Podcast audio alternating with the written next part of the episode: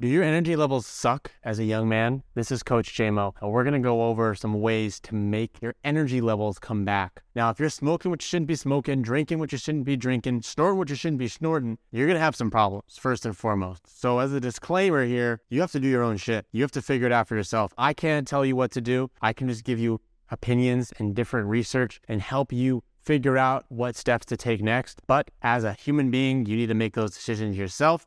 And that is on you. Now, what I can do is yell at you if you do something wrong. And of course, I will continue to do that in the videos. And if you're doing something that's just stupid, that just doesn't make any sense, that is not good for you, you're going to be sure to know about it. First things first.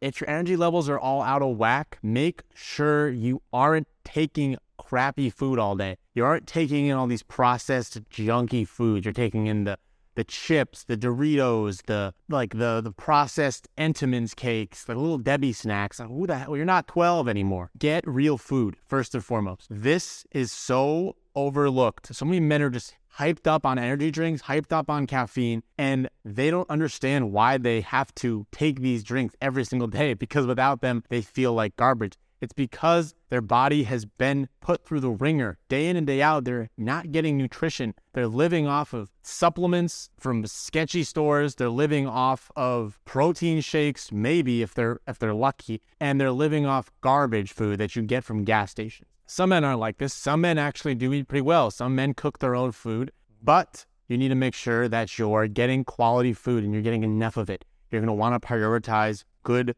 clean, quality food. So that doesn't mean fancy restaurants. That doesn't mean food doused in seed oils that's just to wreak havoc on your body and send your inflammation markers through the roof. Next thing you can do in order to make sure your energy's optimized is to get your blood levels checked. Now, when you're looking for energy levels specifically, what you want to get checked is going to be your testosterone, your estrogen, right? I know, surprising, right? Your free testosterone, your sex hormone binding globulin, your vitamin D, your magnesium, and your zinc. Take a look at these levels. Take a look at the blood tests. See what they say. If any of these are super out of whack or super low, now if you have a question on what might be low or might not be good for you, post it in the Aphro-D Nation Facebook group. It's free to join. If you post it in this group, one of our coaches will take a look at it and they can help figure out what might be needed, or even better, talk to your doctor. And if your doctor is a good doctor, that's the best. If you have an awesome doctor, they will help you and they will give you the right steps in order to improve your health through your biomarkers. Now, if you don't have an awesome doctor, or you don't even have access to a doctor, of course, there's the free Aphro-D Nation where we will try to help to our best ability and make sure that we support each other mentally, physically, and emotionally. But for the most part, get your blood levels tested. Just get your blood levels tested. Just get a baseline. If anything's out of whack, there's a good sign that that is probably something that could be affecting your energy levels. Here's the third thing for seven days, cut out all of the stimulating foods, stimulating beverages, stimulating drugs of choice. Unless you're prescribed something and you're taking it medically that you need to take, cut it out. Cut out the energy drinks, cut out the coffee, cut out things that are not good for you, like the vapes. Just see what it's like. Just go a couple days without it. You don't have to do this the rest of your life, but just try to live a few days without those vices and see what happens. See how your body reacts to that. And it's gonna feel like ass. It's gonna feel terrible for the most part. Some people get lucky and their body's fine. You can just stop things cold turkey and you're good to go. But if you're a true man or woman who really wants to get some energy levels, cut out those vices and just see what happens. Just try a few days. Just go one weekend without doing those vices and see how different you feel. See how different your sleep is. Now, for number four, as I just hinted to earlier, sleep. Sleep is going to be crucial for energy levels. When you think, oh, I'm too tired, you probably think I haven't slept enough. Now, sleep is super important and is something that there are hundreds of videos, thousands of videos on YouTube about just how to get better sleep in general. So, what you can do to improve your sleep is make sure that you're covering your eyes in some way or covering the light from your room. Now, what does that entail? Closing the windows, making sure that there's not a bunch of light coming into your room at night and that you can see that light while your eyes are closed, while your eyelids are closed. You want to be able to sleep in a dark environment. Why is this so important? Well, sunlight is going to be your best bed for good sleep. What does that mean? You need to go outside in the morning and go outside at night. This is something that Dr. Andrew Huberman has spoken about many times. Other people like Dr. Matt Walker, sleep experts, have spoken about this simple free technique that just involves you going outside. I personally notice if I get up and I don't go outside first thing in the morning or at least a few hours into the morning, I get a headache and I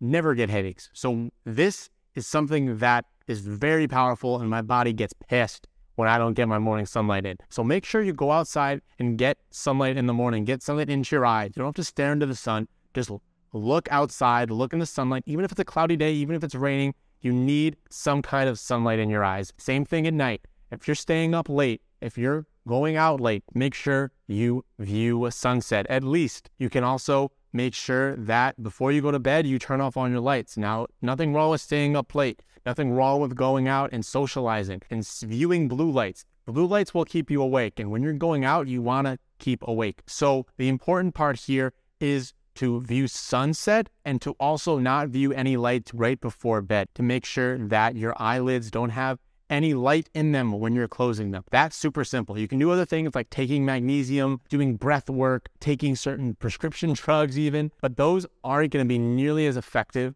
as the fundamentals, which is going to be taking care of your body and taking care of your eyes and taking care of the cones in your eyes that absorb the sunlight. So that is tip number four is get good sleep. View the sunlight in the morning and at night. The last thing that's going to be very polarizing, it's going to be very dangerous to speak about, but I like speaking about dangerous things, is to cut out the alcohol. Cutting out the alcohol is going to do wonders for your sleep. How hard is this for most people? Obviously, for social reasons, it's extremely hard. Mentally, people use alcohol to help fall asleep. They think if I take alcohol, I'm going to sleep better. I'm going to take alcohol before bed, and it's going to allow me to have a easier time getting to sleep. Now that may be true, but your sleep is greatly greatly impacted negatively from consuming alcohol before bed, especially because it affects the sleep stages. It affects your REM sleep.